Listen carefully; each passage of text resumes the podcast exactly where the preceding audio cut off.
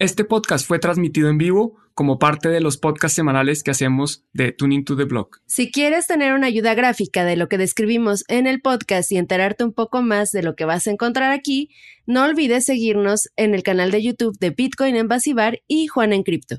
Hola Lore, hola a todos, bienvenidos una vez más a Tuning to the Block. ¿Cómo estás tú Lore hoy? Hola Juan, muy bien, creo que estoy un poco chueca el día de hoy, me amanecí torcida. Ahí está, mire, creo que ya. Mm. ¿Ya se enderezó? Muy bien, Juan. Eh, pues aquí feliz porque tenemos una gran noticia que probablemente algunos de nuestros escuchas, de nuestros videntes, se emocionen de la noticia que les vamos a dar. Pero, eh, bueno, no sé, mejor tú di la noticia, Juan. Tú, tú, este, deslúmbranos con esta gran noticia que tenemos. Bueno, pues la gran noticia que algunos la han pedido a gritos y antes de dar la noticia voy a saludar aquí que Omar saluda. Hola Juan y Lore, saludos desde Argentina. Frank que esta vez se logró conectar eh, en vivo, entonces aquí está en directo. Bienvenido Frank como siempre y también Adri acá presente desde Argentina. Que obviamente no olviden suscribirse, darle like, compartir para llegar a más personas todo lo que hay que hacer. Y tenemos la noticia del día y la noticia del día es que ya hay nuevos podcasts en Tuning to the Blog de solo audio. Acá hay cuatro específicamente. Voy a poner el, el link para los que quieran Spotify en la descripción de los comentarios o más bien en el chat. También saludos a, a Jorge Salazar, saludos a Paul que se conecta siempre desde Colombia. Y hay cuatro audios nuevos, exclusivos de audio, la caída de cripto. Aquí hablamos de eh, todo lo que está causando esta caída del de, mercado de las criptomonedas. Hablamos de las criptomonedas y la política energética, también de unas críticas que le hacen a, a cripto y algo que está pasando en el mundo, eh, que es la escasez de energía. Tenemos uno que habla del colapso mundial, que es un poco una, es juntar un poco la caída del cripto. Al final del colapso mundial habla, se refiere a los dos anteriores también, a la caída de cripto y la, política energética. Y el último, eh, cripto riesgos. Y hablamos de los distintos riesgos que hay de invertir en, criptomonedas, en Bitcoin en particular. Eh, obviamente este es un poco más extenso porque pues hay varios riesgos. También tenemos el, el, último, este no fue el último video que hicimos, pero fue uno de los últimos, que también van a estar en podcast para los que quieran solo, solo el audio. Y hay otro que grabamos hoy, entonces que ya está en camino, pero ya pueden entretenerse aquí. Hay cuatro audios exclusivos en podcast muy bien investigados. ¿A ti cómo te parece esto del formato? ¿Qué piensas de esta noticia, Lore? Pues estoy muy feliz, Juan, porque además nos ha, nos ha costado muchísimo trabajo, no tienen idea de cuánto nos hemos tardado en poder hacer esto, lanzar los podcasts solo audio. Pero bueno, gracias a Bielo que está trabajando con nosotros y pues gracias a nuestro propio esfuerzo también que podemos por fin lanzar estos podcasts solo audio. Por ahí recuerdo, a ver si está por aquí la persona que insistía muchísimo en que por favor ya pusiéramos los podcasts en audio porque no podía vernos en el en vivo. Eh, tenía que siempre poner el, YouTube en su carro porque no sé cuál era su trabajo, pero parecía que pasaba mucho tiempo en, el auto. Entonces, bueno, ahora sí, cada vez que vayan manejando al trabajo o de paseo o a donde sea que vayan, Tuning to the Block los puede acompañar, independientemente si tienen video o no. Así es, así que bueno, bienvenidos de nuevo y bienvenidos a una tercera o cuarta temporada ya del podcast Tuning to the Blog solo en audio. No estoy seguro de lo de las temporadas. Eh, sé que estábamos como en la beta y se perdió, algo pasó, tocó reiniciar la red eh, con los validadores, nos tocó conversar con los distintos validadores de nuestro podcast descentralizado y eh, llegar a por fin solucionar este tema.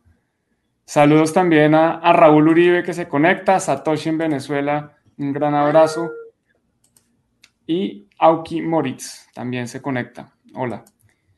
Y además de esto, también tenemos una noticia con relación a Bitcoin, una noticia que puede de pronto hacer felices a algunas personas. Y básicamente hay unos eh, parlamentarios, hay unos senadores en el estado de Texas, del Partido Republicano, que quieren hacer que Bitcoin la posesión y el uso de Bitcoin sea un derecho constitucional. O sea, que la constitución lo proteja, que no haya nadie que pueda decirle a la gente, oigan, usted no puede tener Bitcoin o no puede utilizarlo. Eso es lo que está pasando en Texas. ¿Cómo lo ves, Lore? Excelente, Juan, porque esta iniciativa, bueno, hay que poner en contexto cómo es que sale esto a la luz en Texas. El Partido Republicano acaba de publicar una propuesta un, tanto amplia, eh, la verdad está mucho más amplia de lo que hemos visto en, algunas otras legislaciones en otros países. Son 49 paginotas donde se presenta una enmienda, una, serie de enmiendas de soluciones para proponer eh, la tenencia de diferentes tipos de resguardo de valor como un derecho constitucional. O sea, la, la perspectiva me parece increíble porque debería ser así, Juan. O sea, así como tenemos derecho a la educación, derecho a la libertad de expresión, también deberíamos tener derecho de decidir en qué guardamos el valor que acumulamos con nuestro trabajo. Y básicamente a eso va esta propuesta del Partido Republicano en Texas. Y esto traería muchos cambios en cuestión de qué es una moneda legal, eh, constitucional eh, y otras perspectivas que podrían cambiar las cosas en general en Estados Unidos. Eh, Texas no es el primer estado en proponer algo así. Al parecer, Wyoming ya había entrado al desquite desde hacía como unos tres, cuatro meses. Y bueno, Texas ahora se suma también para reconocer Bitcoin eh, de una forma como legal tender, como si fuera una moneda de curso legal, pero no tal cual explícitamente. Pero bueno, no sé si quieras eh, completar con más información para que quede más, más adecuado esto. Sí, volvemos a que regular o la regulación no es mala o buena. La regulación es unas reglas que pueden ser malas o buenas y también depende de qué actor. Si prohíben los exchanges de criptomonedas, pues es una regulación mala para los exchanges, pero no necesariamente es mala para los usuarios. De pronto prohíben los exchanges, pero cualquier usuario puede utilizarlo, no tiene que declarar, etcétera, etcétera, puede ser favorable. Entonces, en este caso, lo que quiere hacer Texas no es solo con Bitcoin, es también con el dinero, con los metales preciosos, es darle derecho a que la gente pueda guardarlo y pueda utilizarlo cuando le dé la gana, como le dé la gana. Como tú dices, para mí, pues esto debería ser un derecho fundamental, que es el derecho a la, a la propiedad privada, porque sin propiedad privada, pues no hay nada. Si yo no puedo tener nada porque todo, todo es de los demás o todo me lo pueden quitar, pues entonces ¿cuál es mi eh, objetivo, cuál va a ser mi motivación para adquirir algo, para tener algo, para hacer un esfuerzo, para yo poder tener algo mío? Entonces esa propiedad privada yo creo que es clave y es lo que los gobiernos deberían eh, preocuparse por proteger. El, rol del gobierno es que haya seguridad para que la gente pueda ejercer sus derechos. Entonces yo creo que está muy bien esto que está haciendo Texas. Ojalá eh, esto no, no hubiera debate, es que no me parece, a mí no me cabe en la cabeza cómo le van a prohibir a alguien tener algo que no le hace daño a nadie, porque es que una cosa es decir, no, es que usted tiene una bomba nuclear eh, que, que, puede ir a destruir otro país, de pronto yo estoy a favor de que no permitan que una persona eh, tenga una bomba nuclear en su casa, pero tener Bitcoin que no le hace daño a nadie me parecería ridículo prohibirlo como en su momento lo hicieron con el oro, o sea que a pesar de que es ridículo, es posible. Entonces, pues bueno, es un, paso adelante para Texas. Yo creo que siguen bastante atrás de Wyoming. Wyoming ya tiene una regulación que permite que haya bancos registrados en Wyoming que operen eh, con, todo el sistema tradicional y que sean cripto. Wyoming también reconoce eh, la propiedad, a diferencia de la mayoría de estos custodios de criptomonedas donde ellos dicen, ah, nosotros tomamos posesión de sus cripto, ahora son nuestros y a cambio de eso le vamos a dar un interés, o sea, como que nosotros le estamos prestando a estas empresas en Wyoming, la regulación permite que los bancos guarden los bitcoins de sus clientes, que estén registrados en una cuenta distinta, o sea, que haya separación de cuentas, y que si el banco se quiebra, esos bitcoins son los clientes, no son del banco. Entonces, Wyoming está un poquito más avanzado en eso, pero Texas es, es bastante cripto-friendly, están muy enfocados también en el tema de minería de Bitcoin, la energía, el sector energético en Texas prácticamente es un sector energético, es una industria energética separada de Estados Unidos, es bastante complejo y entiendo que eh, la minería de Bitcoin les ha facilitado instalar mayor capacidad para utilizarla en momentos de fuertes eh, temperaturas como estamos en este momento o también de eh, temperaturas al revés, muy, muy frías. Entonces creo que esto, esto ha sido muy bueno para Texas, creo que se va a venir más competencia. en Nueva York también, en teoría, querían volverse un estado, por lo menos una ciudad la ciudad de Nueva York, Nueva este estado y ciudad. La ciudad pues, tiene un alcalde muy pro cripto, la gobernación, digamos que el estado no, no es tan favorable, y lo mismo pasa en Miami, ¿no? Miami, una ciudad en Florida, tiene un alcalde muy pro cripto, pero el estado como tal todavía no tanto. Entonces vamos a ver, yo creo que es bueno que haya, que haya competencia de, los estados, a ver, que, que, busquen atraer talento, que busquen atraer inversión y que ofrezcan eh, facilidad para que la gente se mueva. ¿Hay algo, algo similar? ¿Estamos cerca de algo así en, en México, Lore? O... No. ni, ni, ni tantito así, o sea, ni mínimamente cercano a algo así aquí en México. Eh, hola a todos los que se están sumando. Muchas gracias por sus saludos. Y acá eh, Juan quería citar eh, textualmente una cita que se cita textualmente en el artículo que acabas de poner en pantalla y es de la plataforma del Partido Republicano en Texas. Y para para que más o menos vislumbren por dónde va esto que estamos hablando Juan y yo. Dice, apoyamos agregar la siguiente protección a la Declaración de Derechos de Texas. No se infringirá el derecho de las personas a poseer, mantener y usar un medio de intercambio acordado mutuamente, que incluye efectivo, monedas, lingotes y monedas digitales en el comercio y contratación de bienes y servicios. Entonces, pues me, me parece una regulación bastante positiva, Juan. Esperemos que, esto quede ya asentado en la Constitución, porque eso brindaría muchísima libertad, no solo en cuestión de Bitcoin, como mencionas, sino en el derecho a preservar el valor, a intercambiar valor como nosotros queramos y decidamos si entre pares, si entre dos personas está ese acuerdo de que tú y yo intercambiamos por lo que queramos, este mouse, lo que quieras, eh, hay un acuerdo entre pares, si los dos estamos de acuerdo, pues adelante y así debería ser la cosa siempre. De acuerdo, Lore, hay dos temas claves. Uno es lo que tú mencionas tú, eh, lo que mencionas que es entre pares, o sea que debe ser, y aquí lo mencionan en el artículo, voy a volver a repetirlo, eh, las personas el derecho a poseer, mantener y usar medio de intercambio acordado mutuamente. O sea, siempre que la otra persona quiere. Yo no puedo ir a pagarle en Bitcoin si la otra persona no quiere recibir Bitcoin. Yo no lo puedo obligar a que reciba Bitcoin. Entonces a mí desde ese punto de vista me parece bien. Y lo otro que es importante destacar es que esto queda en la constitución del estado de Texas, no es que quede en la constitución de Estados Unidos y todos los estados eh, deban eh, aplicarla. Entonces simplemente esos dos puntos adicionales, vamos a ver en qué termina esta noticia porque hay más noticias que tenemos acá.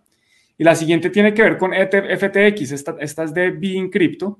La noticia de FTX hoy es actualmente, creo que el tercero o segundo exchange más grande del mundo en cuanto a volumen negociado y quiere adquirir BitHome. BitHome es otro exchange, es un exchange surcoreano. Aquí nos dan un poquito de los detalles. BitHome fue uno de los exchanges que fue allanado por las autoridades surcoreanas buscando eh, todo el tema de tratar de solucionar lo de Terraform Labs con Do Pero bueno, parece que FTX finalmente es el que va a adquirir este exchange. ¿Cómo lo ves, Lore? Parece que FTX tiene muchísima hambre de comerse el mundo.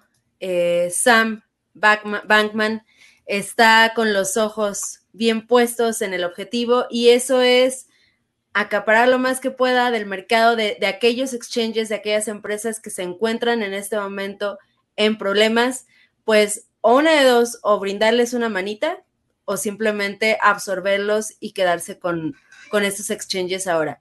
Eh, me parece positivo hasta cierto punto porque esto ayudaría a que los clientes de estos exchanges no pierdan servicios, eh, que probablemente queden mucho mejor resguardados eh, legalmente cuando utilicen exchanges. sin embargo, también es un poco preocupante el hecho de que esté aborazándose de tal forma FTX eh, si FTX llega a tener un mal manejo financiero, podríamos ver un colapso mucho más grande que el que estamos viendo en cuestión de empresas y de servicios en cripto. Sin embargo, bueno, parece que hasta el momento se han manejado adecuadamente, por eso tienen tanto dinero como para agarrar y decir, a ver, ¿cuánto quieres? Yo te compro, ahí te va, ¿no? Entonces, eh, esto viene también de la mano, Juan, con otra noticia que tenemos que ahorita vamos a discutir, porque está habiendo muchísimas eh, inspecciones, allanamientos, investigaciones en Corea del Sur para exchanges que tuvieron algún contacto con Terraform Labs. Si recordamos, recapitulando, y si no se acuerdan bien y si quieren saber más al respecto de lo que estoy hablando, se vayan a los audios que ya están en Spotify y en otras plataformas de streaming, donde van a tener un resumen un poco más completo. Pero bueno, si recordamos, eh, todo este esta, como esta secuencia de los dominos cayendo uno tras otro empezó con Terraform Labs, con la, pérdida del PEG, de la paridad del dólar de su stablecoin UST. Esto a su vez eh, hizo que colapsara Terraform Labs, que era la empresa que manejaba esta stablecoin algorítmica.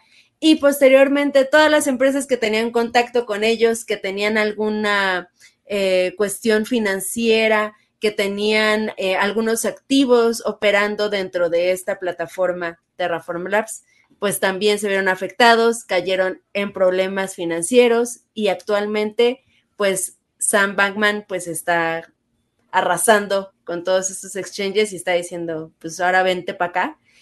Y bueno, al parecer esta adquisición, porque esta ni siquiera será como una ayudadita, Juan, como mencionas, esta posible adquisición podría darse por unos 240 millones de dólares, o sea, mucho, mucho dinero. ¿Tú cómo lo ves, Juan? Sí, a ver, esto creo que entiendo que es un poco más. Eh, los 240 que mencionas eran para la adquisición de BlockFi. De BlockFi, tienes toda la razón. FTX está de compras. FTX está, mira, aquí la misma noticia nos dice, eh, recientemente eh, compraron BlockFi, el titular en su momento decía, creo que eran 25 o 50 millones de dólares, ¿no? Es una cifra bastante mayor, estos 250. Adicionalmente también compraron el intercambio japonés Liquid, y la plataforma de comercio Bitbo, que yo no la conocía, pero entonces ya son acá, solo en este párrafo se mencionan estos tres, más BitHome, si llegaran a, comprarlo, que BitHome era uno de los exchanges grandes en, Corea del Sur. y Voyager Digital. También. Voyager al final. Sí, yo no me acuerdo si, si lo compraron, por aquí estaba. Aquí está, dice... Mira acá. Prestó. Eh, les prestó, dinero. Les prestó dinero. Bueno, y también habían, estaban tratando de comprar Celsius, pero después de hacer la debida diligencia, eh, creo que esto lo vimos en algunos de los videos, decidieron retirarse. La debida diligencia es lo que uno debe hacer cuando va a invertir en algo, que es investigar, es buscar hacer su propia investigación sobre eso que va a comprar. Ellos lo hicieron y se dieron cuenta que había un hueco, que faltaba dinero en Celsius, entonces decidieron no meterse ahí. A mí, lo, digamos que en, general la, noticia me parece razonable. Obviamente los grandes van a querer consolidarse. Eh, lo que no me gusta es que los grandes se consoliden y se centralicen mucho poder en una industria donde en teoría estamos buscando la descentralización. Entonces a mí nunca me ha gustado que ninguno de los grandes acapare tanto poder. Cuando, por ejemplo, Binance entró en minería, pues a mí no me gusta, Binance está en todo, están haciendo staking, están haciendo trading, están haciendo, ofreciendo retornos, están prestando, están haciendo minerías, eh, y, cuando una empresa empieza así, eh, pues es más difícil entender muy bien qué es lo que está haciendo y se puede ocultar y puede hacer distintas eh, cosas detrás que no, que no sepamos. Entonces, pues en general preferiría que no, pero lo que tú dices puede ser bueno para la industria, para consolidar unos servicios más estándares. Parece que hasta el momento, por lo menos, eso es lo que parece Bankman Fried, está haciendo las cosas bien. Entonces, pues uno diría, bueno, mejor que lo tenga un, socio que, que, funciona, que está cumpliendo con sus compromisos, que uno que es un fanfarrón que seguramente va a terminar en la cárcel o por lo menos con bastantes demandas. Eh, es, es, complejo, ¿no? Ah, si fuera Binance, yo diría, uy, no, tenaz. Y no entiendo, por ejemplo, por qué Binance no está de compra. Binance tiene todo el dinero del mundo eh, y por qué ellos no se han arriesgado a comprar. ¿Será que creen que todavía esto es más grave y va más para abajo? ¿O, será, o, qué será tú como especulando? ¿Por qué Binance no ha comprado nada? ¿O será que, tienen todo el dinero del mundo, pero en realidad no tienen tanto dinero del mundo? No lo sabemos, no, no nos manejamos en esos ámbitos tan, tan profundos en cuestión de exchanges, porque no, no son datos que se manejen de forma tan abierta, tan pública.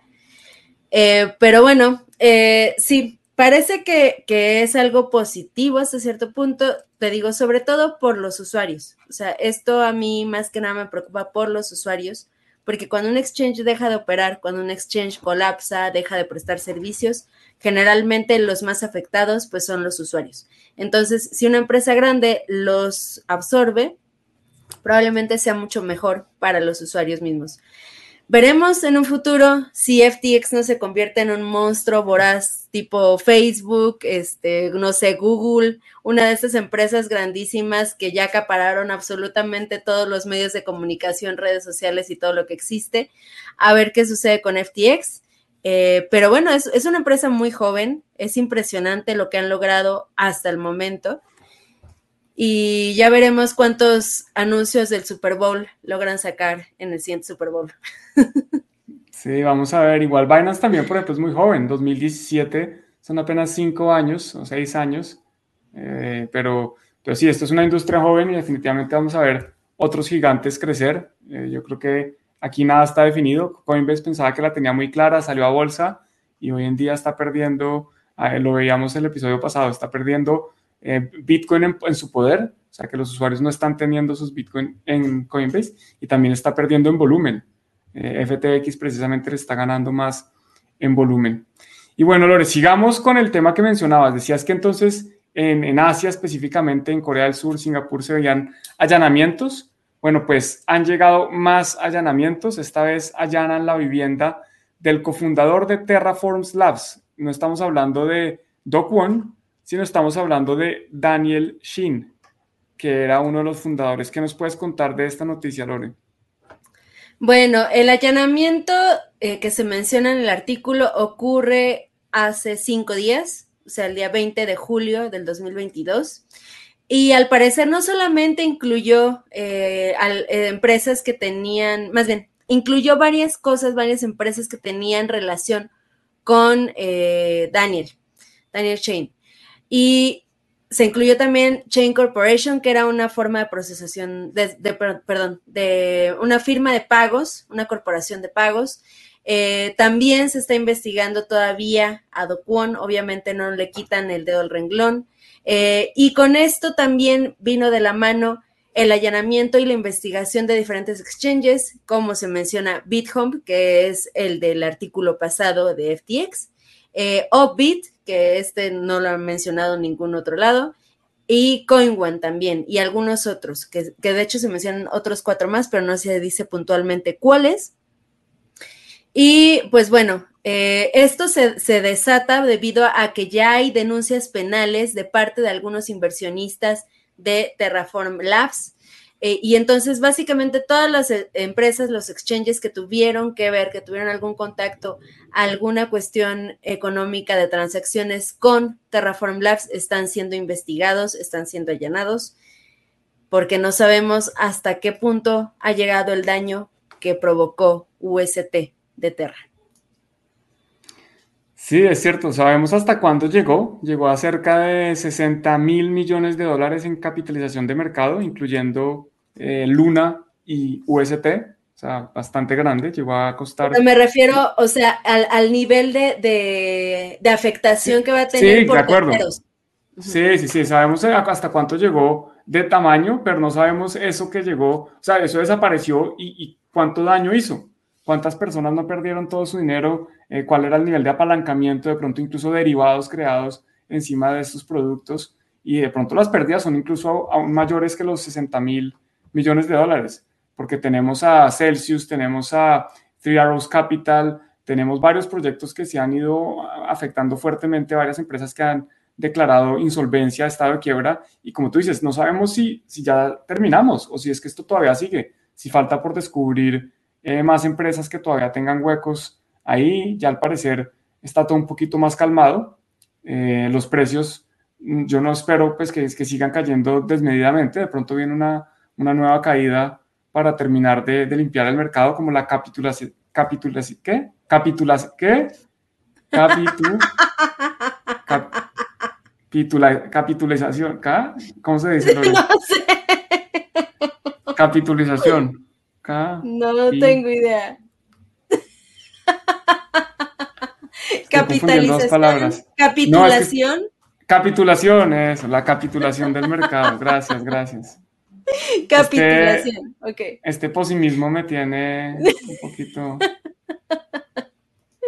No te, no, no, no te juzgo, Juan. Yo, yo tengo un poco de dislexia, entonces regularmente cometo errores de este tipo. Mira, ahí, ahí está Carlos González. Ayudándonos. Catapiulización. No, ese tampoco era. Bueno, ya aquí. Capitulación, mira, sí, es capitulación.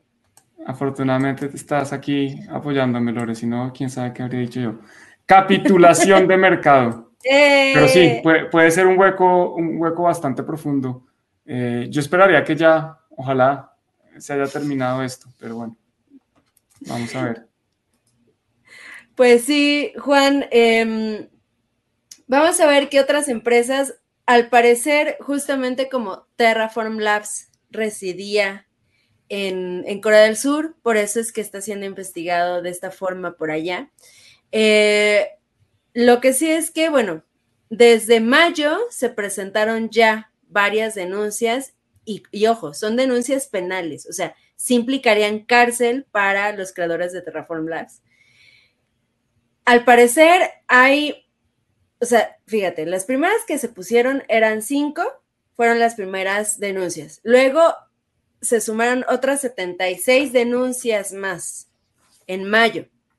Entonces, todavía falta ver cuántas más personas se suman a estas denuncias penales, porque también dependiendo de eso es el peso que, tienen las penas dentro de, la cárcel. Entonces, a ver qué pasa. Yo no sé si, si habrá cárcel porque están tratando de investigar si hubo un delito, es que todavía no es claro, ¿no? De pronto lavado de activos o algo así como más eh, sutil que no involucre afectar a una persona en, completo. Para mí, pues, eh, yo no sé, está en el borde de una estafa. Habría que ver, porque también es importante lo que está pasando dentro de Anchor Capital, ¿no? O el, como sea que se llamara el proyecto Anchor Protocol, el que estaba dando el rendimiento del 20% sobre la stablecoin, sobre UST. Eh, una cosa es crear una stablecoin, de pronto mal creada, eh, con un, eh, un, back, ¿cómo se, ¿cómo se llamaría esto? Como con un algoritmo que de pronto no funcionaba, pero pues eso es un error. Y la otra es estafar a la gente con un Ponzi.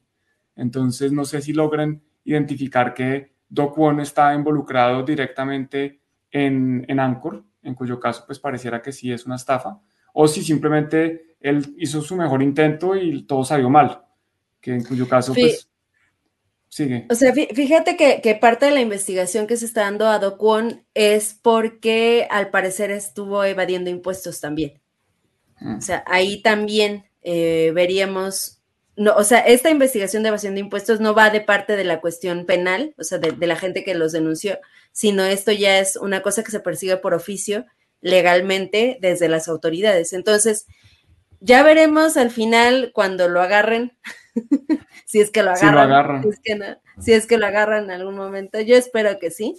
Eh, ¿Qué cargos se le imputan a Adoquón? Esta telenovela no se acaba, señores. Sigue episodio tras episodio tras episodio. ¿Qué pasará con Dokwon? ¿Logrará zafarse de la justicia? Eh, ¿Lograrán meterlo a la cárcel? ¿Cuánto dinero se habrá perdido? ¿Cuántas víctimas se llevó? No lo sabremos hasta tal vez dentro de, no sé, ¿Tú cuánto le echas que siga esto, Juan? Por lo menos el resto del año. Yo creo que todo el resto del año sí vamos a seguir hablando de, de Duocon, Terra, eh, Three Arrows Capital, Celsius, todo lo que esto está dejando, porque es, es, una afectación fuerte a la industria. Eran jugadores que se creían fuertes, jugadores que se creían serios, especialmente, por ejemplo, lo de Three Arrows Capital, lo de Blockify, que eran compañías de cierta reputación eh, y que hayan colapsado así de un día para otro, pues es sorprendente y seguro que, como tú dices, no sabemos la dimensión. Entonces yo creo que todavía vamos a seguir hablando de esto un tiempito e incluso la, la siguiente noticia está relacionada, también tiene que ver, es esta noticia de Celsius que parece que ya ellos ya entraron en, en liquidación, ya firmaron la, el Chapter 11, o sea que se entregaron, por decirlo así, dijeron, mira, acá están nuestros activos y están ofreciendo a sus usuarios reembolsarles una parte en efectivo o dejarlos eh, a, que puedan obtener la totalidad de sus recursos eh, dependiendo de riesgos del negocio. Básicamente quieren dedicarse a la minería de Bitcoin para, eh, con los resultados de la minería, poder pagarle a sus clientes.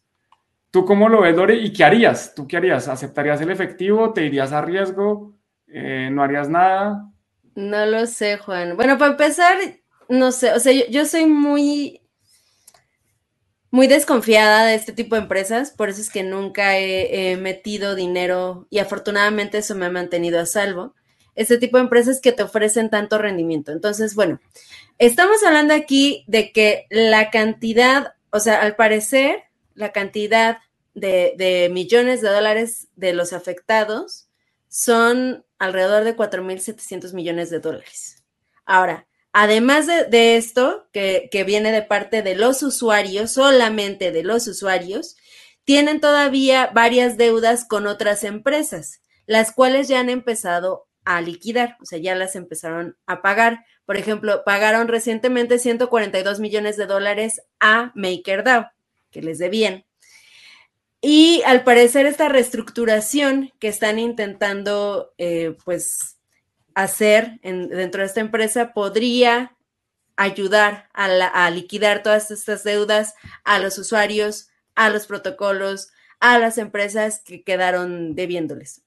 Entonces, no sé, Juan, yo, yo la verdad creo que yo mejor aceptaría el dinero, así de, pues ya denme lo que sea y mejor me lo meto todo en Bitcoin y hago autocustodia, a esperarme porque recordemos, por ejemplo, el caso de Mt. Gox. O sea, Mt. Gox ¿En qué año fue que, que, colapsó, Juan? ¿Tú te acuerdas del 2013. puntual?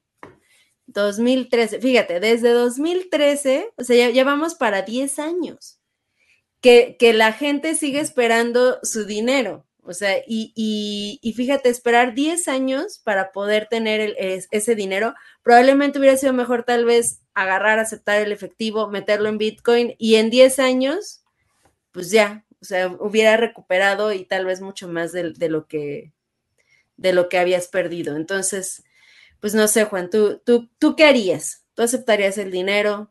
¿Tú te quedarías ahí con la empresa? Yo también aceptaría el dinero sin dudarlo, eh, inmediatamente. Denme el dinero y después yo veré qué hago con ese dinero. Lo más probable es que también eh, compre Bitcoin y lo autocustodie, eh, porque porque lo que tú dices, primero, ese riesgo de que si después me lo pagan, ese después puede no ocurrir nunca. Ese después puede ser que resulte en otra estafa o que esas minas en realidad no existían o cualquier otra cosa. Eh, entonces, como hay un dicho, no sé si solo en Colombia, que dice, mejor pájaro en mano que 100 volando. Eso también existe aquí en México. Ah, bueno, si me van a dar así sea el 20% del dinero, el 50, el 80, lo que sea, yo lo cojo y, listo, y me voy y paso la página, en vez de uno quedarse ahí esperando eh, años eh, a ver si de pronto algo puede recuperar. Entonces eso es bastante triste. Aquí hay una pregunta que nos, dice, nos hace Carlos, es que ¿qué opinamos de lo que dijeron los abogados de Celsius? Que las criptomonedas que tenían ellos son propiedad de la empresa y no de los usuarios. Y ese es uno de los riesgos que existe hoy, ¿no? Que en la gran mayoría de contratos, si tú los lees, los que firmas con los, las empresas donde depositas tus criptomonedas, es que no son tus criptomonedas, que tú se las estás prestando. Entonces, pues lo que dicen los abogados no es nada distinto que la realidad legal de ellos eh, y de los clientes. Los clientes, desafortunadamente, al entregarle sus monedas a Celsius, eh, sin leer la letra pequeña, están renunciando a sus criptomonedas, se las estaban dando a cambio de un retorno. Eh, pero esas criptomonedas pasaron a ser propiedad de Celsius y se van a utilizar para pagarle a todos los que Celsius tenga que pagarle, que es distinto a cómo funciona la nueva regulación en Wyoming. En Wyoming los bancos que tengan criptomonedas a nombre de sus clientes, esas criptomonedas tienen que estar en una subcuenta eh, específicamente del cliente. Y si el banco se llega a quebrar o algo llega a pasar, las criptomonedas de los clientes no se verían afectadas. Pero eso es distinto, solo hay un estado que yo conozca en el mundo que opera de esta forma Creo que solo hay tres licencias bancarias aprobadas para hacerlo, o sea que tampoco es algo que esté masificado, pero es la verdad, incluso Coinbase recientemente también cambió el texto de su, de su custodia. Cuando hablaban de los riesgos, ellos mencionaron, mire, si Coinbase se quiebra o entra en causal de liquidación o cualquier cosa, pues los activos que tenga Coinbase son de Coinbase. Así que por eso es importante no depositar las criptomonedas en los exchanges, eh, tener propia custodia, a menos que entiendan el riesgo que están dispuestos a asumir y lo asuman porque eh, obtienen algo que les interesa a cambio. Si ustedes hacen trading y quieren hacer trading y necesitan hacer trading en una plataforma rápida, eh, barata, etcétera, pues, pues, les va a tocar utilizar una plataforma que cumpla esas medidas y que tenga unas medidas de seguridad y que los dejen a ustedes cómodos. Pero no puede ser que sin entender dejen su dinero en un exchange sin que les ofrezca nada porque es más fácil, más cómodo y después les pase lo que está pasando con, con Celsius. Entonces, eso es lo que pienso yo. No sé tú, Lore, si tienes alguna opinión distinta. Sí, pues están actuando legalmente. ¿Por qué? Porque ese contrato, como mencionas, Juan, tú lo firmaste, ¿no? O sea, no, no era nada que no te hubieran dejado saber en el contrato. Eh, lo que sí es que siempre es mejor eh, leer todos los contratos que firmamos Yo sé que es un tedio horrible, o sea, yo realmente casi no lo aplico y por eso evito firmar tanto contrato en general. Pero creo que sí es importante, sobre todo si estamos hablando de algo tan valioso como son las criptomonedas. ¿no? O sea, eh, ¿qué, ¿qué, cuesta más? El invertirle tal vez una hora de tu día a, a, checar, incluso ni siquiera es necesario leer absolutamente todo. O sea, muchas veces es, ok, en, en tal párrafo, ¿no? En, o en tal anexo se estipula eh, tal escenario, ¿no? Y, y vienen desglosados los contratos con ciertos eh, párrafos y artículos. Entonces, a veces uno nada más le interesa saber, ok, ¿qué pasaría si este escenario, no? Entonces me voy hasta esa parte que describe qué sucedería y entonces yo ya tomo conciencia del riesgo que estoy asumiendo. Entonces, pues bueno, o sea, ¿qué opino? Están actuando legalmente. O sea, eh, están ejerciendo el, el, derecho que, que, tenían respecto al contrato que se firmó con los usuarios.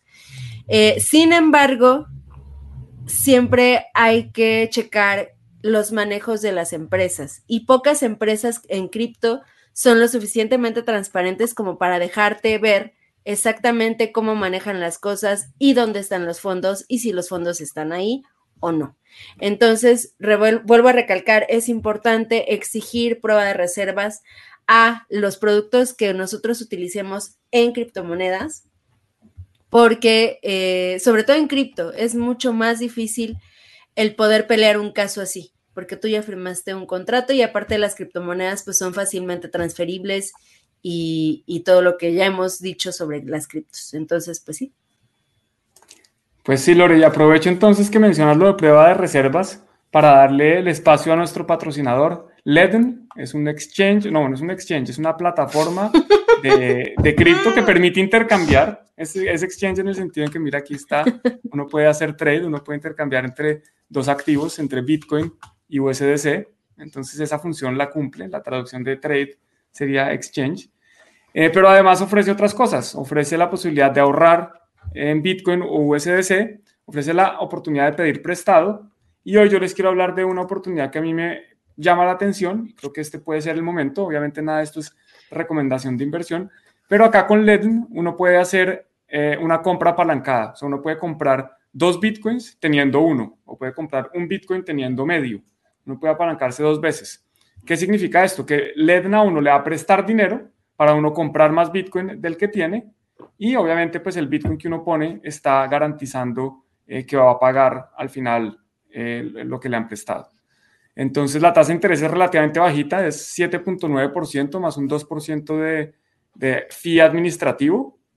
En total, por ejemplo, si uno va a comprar un Bitcoin, el préstamo serían de 22.250 cuando Bitcoin en realidad está a 21.814, o sea, hay un, un precio adicional que hay que pagar incluyendo aquí las, la tarifa del 9.90, que se suman estos dos.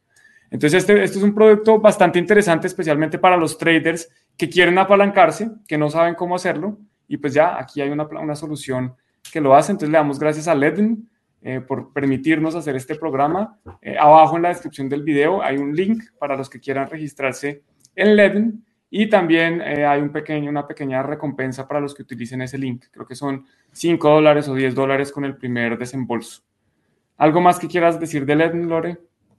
Eh, nada, eh, recordar igual que acaban de hacer su prueba de reservas hace que unos días, ¿no? O sea, unas dos semanas más o menos tiene. No se tiene, tiene muy, poco, muy poco Es la información de cierre del 30 de junio, o sea, el cierre del segundo semestre del año. Y los resultados sí, los había creo que la semana pasada o antepasada más tardar. Sí, entonces, bueno, eh, como mencionamos, es importante leer los términos de servicio siempre. Igual cuando entren al Eden, revísenlos, léanlos, chequenlos.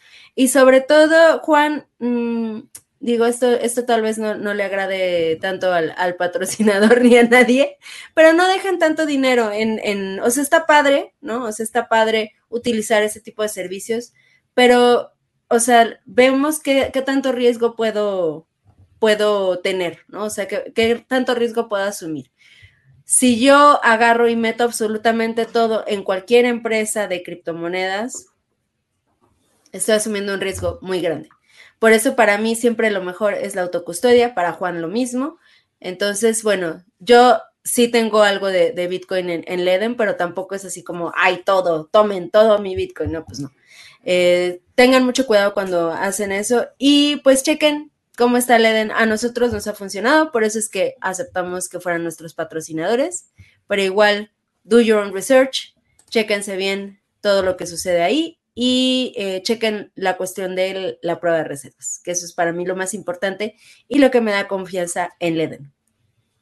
Sí, Lore, tú mencionaste una cosa que es muy importante y es eso de diversificar. Muchas personas piensan que diversificar es comprar un montón de, de shitcoins y no necesariamente. diversificar es mucho más allá que eso. Diversificar es no poner todos los huevos en la misma canasta, básicamente. Y acá es si yo tengo Bitcoin, pues no los puedo poner todos acá, porque además hay una cosa que, vale la pena mencionar y es que Bitcoin inicialmente, aquí lo podemos ver, ofrece un retorno de 5.25%. O sea, si yo pongo 0.1 Bitcoin a rentar, ofrezco el 5.25.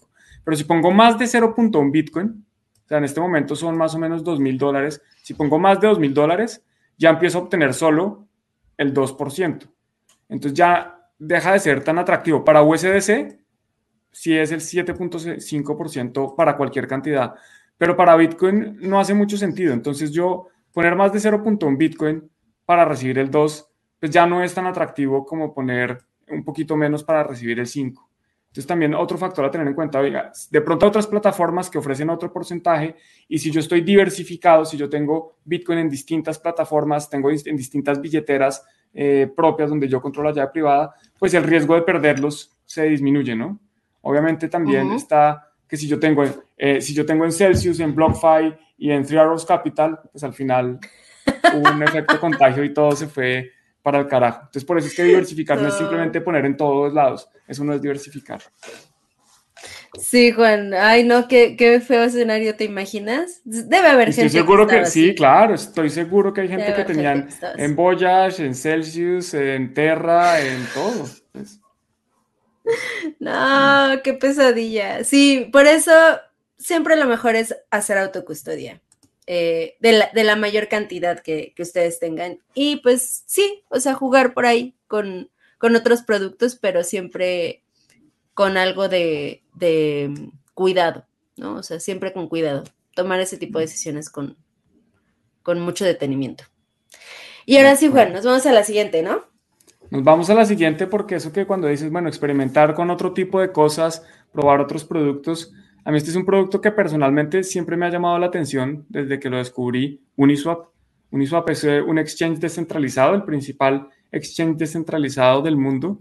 Y en este momento están pensando si los poseedores del token UNI pueden empezar a recibir parte de las tarifas que cobra el exchange.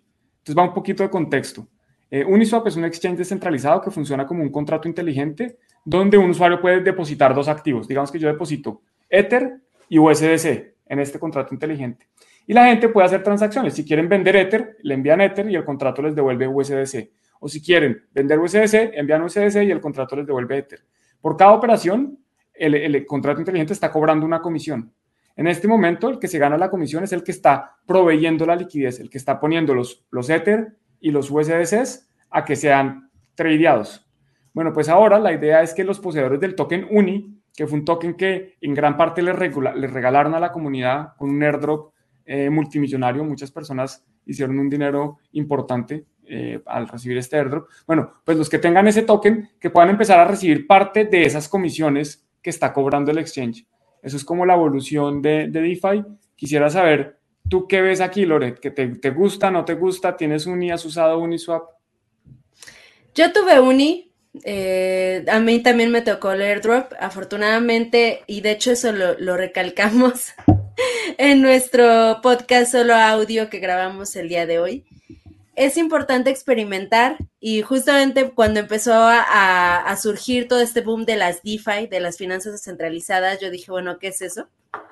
Y pues destiné una pequeña parte de, cripto para poder hacer algunas transacciones y probar en diferentes eh, protocolos DeFi, entre ellos Uniswap, y pues por haber utilizado Uniswap me dieron un airdrop, fue poquito, o sea, fue poco comparado con otras personas, eh, fueron 400 Unis, Y esos, eh, una parte las convertí en Bitcoin, otra parte lo utilicé para jugar más, pues a fin de cuentas era dinero gratis.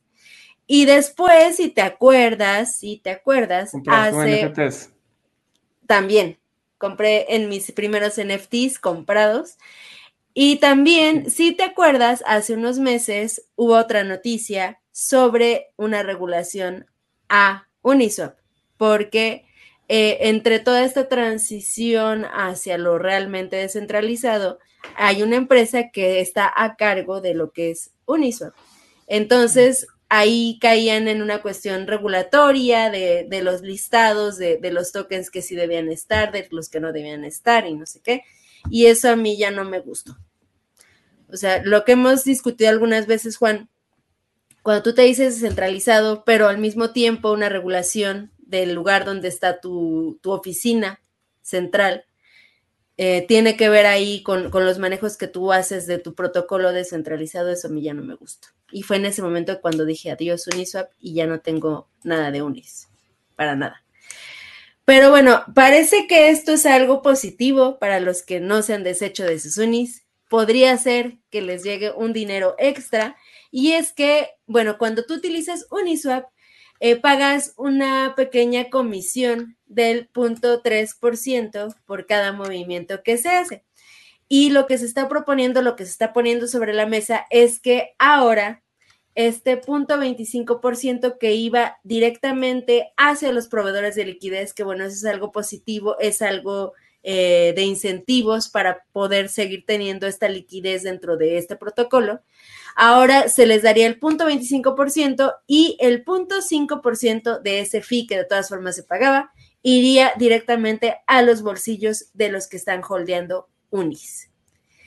Me parece que podría ser algo que afecte la cantidad de liquidez que se maneja en Uniswap, porque los proveedores de liquidez van a decir, ay, oye, antes me das el punto 3 y ahora me lo estás quitando para darle a todos los demás pero podría también incentivar el holdeo de, Unis. Entonces, no lo sé. ¿Tú qué piensas que pasaría ahí, Juan, si es que sucede esto? Yo creo que no se va a ir mucha liquidez. A ver, eh, Uniswap desde la versión 2, Uniswap ha estado, ya tiene tres versiones, la 1, la 2 y la 3. Desde la 2 ya tiene ese, ese switch para poder activarle que se cobren esas comisiones. Entonces, en la versión 2 se cobraba 0.3% por cada trade y la idea era que de ese 0.3 se compartiera 0.05 para los dueños de los tokens UNIS. En la tercera versión cambia un poco porque ahora hay distintos niveles de comisiones. Ahora hay comisiones desde 1%, 0.3, creo que es 0.05 y 0.001, una cosa así. No, no me acuerdo, creo que son cuatro o tres niveles de, posibles comisiones. Y parte de esas comisiones se va a compartir. Entonces, por un lado, como tú dices, los proveedores de liquidez pueden decir, oiga, a mí antes me daban el 0.3, ahora me dan el 0.25, pues me voy a otro lado. Pero ¿a dónde se va a ir? SushiSwap ya tiene implementado algo similar, donde desde el principio dijeron, ah, bueno, este 0.05 que, le que, que Uniswap tiene reservado para los BCs, ahora va a ser para la comunidad. Y por eso fue que SushiSwap hizo este, este ataque vampiro, donde trataron de robarle la liquidez a Uniswap, crearon su propio token y ese token ya está repartiendo parte de esos ingresos que tienen los pools. Entonces, si uno se va a aportar su liquidez a, a SushiSwap, igual está perdiendo ese porcentaje y pues no está participando en el, en el exchange más utilizado. Y hay otros, hay otros exchanges descentralizados que podrían ser opciones, pero yo creo que eh, Uniswap tiene ya ese efecto de, de, al ser más grande, ser donde más personas hay, pues ofrece las mejores tasas, entonces es donde más personas visitan, se crea como un efecto de bola de nieve. Entre más liquidez, pues más convenientes para los usuarios que quieren hacer intercambios. Entre más usuarios que quieren hacer intercambios, pues más interesante es para los proveedores de liquidez, porque hay más comisiones, hay más rentabilidad en la liquidez que estoy poniendo, y de nuevo, y se vuelve y vuelve y empieza.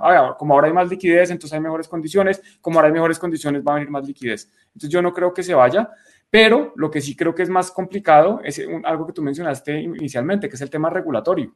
Cuando yo emito un token que tiene una utilidad dentro de un ecosistema, yo puedo argumentar que ese token no es un título valor, porque es un, es un token que tiene una utilidad. Es como si yo vendo una, un tiquete para jugar una maquinita. Eso, es un, eso es un tiquete para jugar una maquinita. Si yo vendo una entrada cine, es una entrada cine, punto. Eso no es un security. Pero si yo vendo algo que con el objetivo de, hacer, de, que se pueda hacer rico. O sea, digamos que en Estados Unidos hay una cosa que se, llama, se conoce como el Howey Test. Este es el, el test que utiliza la, la SEC, la Comisión de Regulación de Bolsas y Títulos Valores, para definir si un, si un, activo que se emitió es un título valor o no. Un título valor es una acción, es un bono, es un papel comercial, es una participación en un fondo. Es cualquier eh, activo financiero que se ha creado. Bueno, pues los tokens de utilidad normalmente se han, se han, escondido detrás de nosotros no somos, nosotros no somos acciones, no somos, no entregamos dividendos, no hay flujo de caja, no hay intereses, no hay nada. Si Uniswap llegara a empezar a repartir estos flujos de caja, para mí sería como empezar a repartir dividendos o alguna, alguna forma de, de flujo de caja y desde ese punto de vista, para mí tendría más chances de ser catalogado como un título de valor que lo que soy. Pero bueno, pues eso sí ya es una opinión más especulativa mía, pero yo es que yo lo veo, si es una acción o si es un activo que yo compro para que me dé un flujo de caja futuro por las comisiones que se utilicen, desde lo que yo tengo punto de vista, desde mi punto de vista, desde lo que yo sé de mercado de capitales, eso es un título valor. Entonces eso es lo que, esa es la parte que de, de pronto me preocuparía de Uni, pero pues me parece interesante que la industria esté desarrollándose y que estas nuevas cosas las empecemos a ver. Tienes todo el sentido del mundo lo que dices, Juan. Y si ya previamente Uniswap tuvo algunos roces con los reguladores cuando eh, hubo un problema con qué tokens se pueden listar y cuáles, ¿no?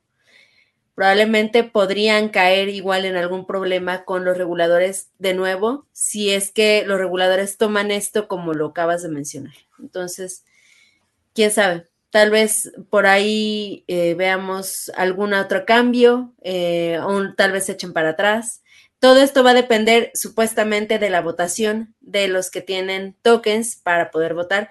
Eh, según recuerdo, cuando estuve metida yo en esto, eran 100 unis para poder votar dentro de, de las propuestas que se hacían en el protocolo. Entonces, bueno, si tienes 100 unis, considera los pros, los contras, que te va a gustar, que no y, ya veremos qué sucede con, con Uniswap. ¿Hasta cuándo tienen, se menciona? Juan? No me acuerdo y cerré la noticia. Eh, ¿Hasta cuándo uno puede delegar los unidos, no? Para que, para que voten unos delegados, ¿no? Okay. Sí, también se puede hacer eso.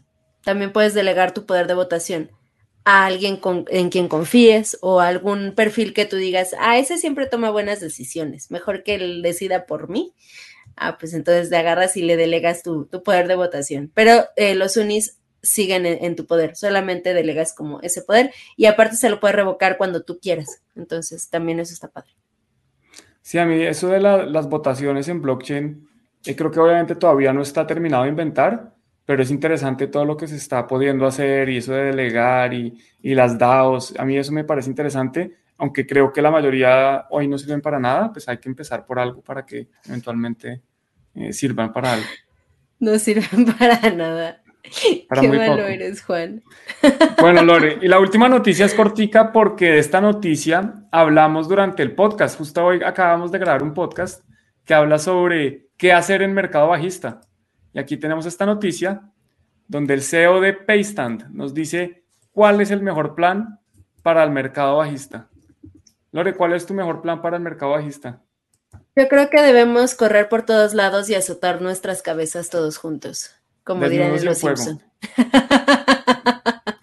no, yo creo que el mejor plan para un mercado bajista siempre es aprender más sobre lo que se está haciendo y también emprender, el construir cosas. Eh, los proyectos que nacen, que se crean en bear markets, generalmente tienen un futuro brillante porque nacen y se desarrollan en un ambiente eh, no de abundancia, sino de carencia, eh, cuando no hay tanto interés y además tenemos el tiempo de poder eh, tener un desarrollo tranquilo y, y en paz, como debe ser, porque en un bull market todo se acelera, todos quieren, todos crecen, todos se alocan y pues no hay tiempo de pensar ni tomar decisiones adecuadas. Entonces, este es un momento de tranquilidad, las aguas están calmadas y podemos aprender a nadar y a surfear tranquilamente. Así es, Lore, yo estoy de acuerdo contigo. Creo que lo mejor para hacer en los bear markets es aprender. Pero acá Jeremy Almond, el CEO de Paystand, dice que lo mejor es ser optimista, que hay que dejar el negativismo y que si estamos muy negativos, lo mejor es irnos, irnos un rato, realmente, irse del mercado, olvidarse de que esto existe y volver cuando estén tiempos mejores si les estresa mucho eh, pues, el tema del mercado. Si están muy negativos, si sienten que les está afectando otras áreas de la vida, de pronto lo mejor es apartarse un poco. Y de eso hablamos en el podcast, así que se los recomendamos. Yo creo que va a estar eh, disponible entre hoy, mañana y a más tardar pasado mañana. Ya solucionamos los problemas técnicos. Ahora es cuestión de edición, postproducción y demás. Eh, pero bueno, ya estaremos. Y recordarles, obviamente, es como, como me iba a ir sin, sin recordarles, que ya están disponibles aquí los, el podcast de Tuning to the Blog. Los últimos cinco podcasts son nuevos, cuatro versión audio única, la caída de cripto, criptomonedas y política energética, el colapso mundial, muy bueno este, y criptoriesgos. Y ya después, próximamente, vendrá el siguiente que hablas, hablamos sobre qué hacer en el mercado bajista. Sí, Juan, y a mí el mejor consejo que les puedo dar es ser posimista, como ya lo hemos dicho. Eh, vean el futuro como algo brillante, pero siempre tomen en cuenta los riesgos y sobre todo practiquen decir capitulación. Es muy importante decir capitulación porque si no pueden decir capitalización o capitulización o pueden decir algo que no es. Entonces hay que no, no, no te creas, yo ahorita tuve que leerme otra vez la palabra para decirla bien. Sí, si tú no la repites, yo posiblemente también se me habría olvidado. Y hay veces que ni siquiera encuentro la palabra en mi mente, pero bueno. Esas cosas pasan. Mira, eso. Capitulación. Capitulación. Sí. Bueno, Lore, pues ha sido un gusto estar acá. A todos los que nos acompañaron hasta el final, agradecerles como siempre, un gusto estar aquí compartiendo con ustedes, respondiendo algunas de sus preguntas, saludándolos. es un momento importante de ir abajo, darle like al video, suscribirse al canal si no se han suscrito, clic a la campanita clic en el botón de, referidos del Eden para que vean que hay gente yendo allá a visitar la página gracias a este video que estamos haciendo de Tuning to the Blog. Y nos vemos la próxima semana. Un abrazo. Bye. Chao.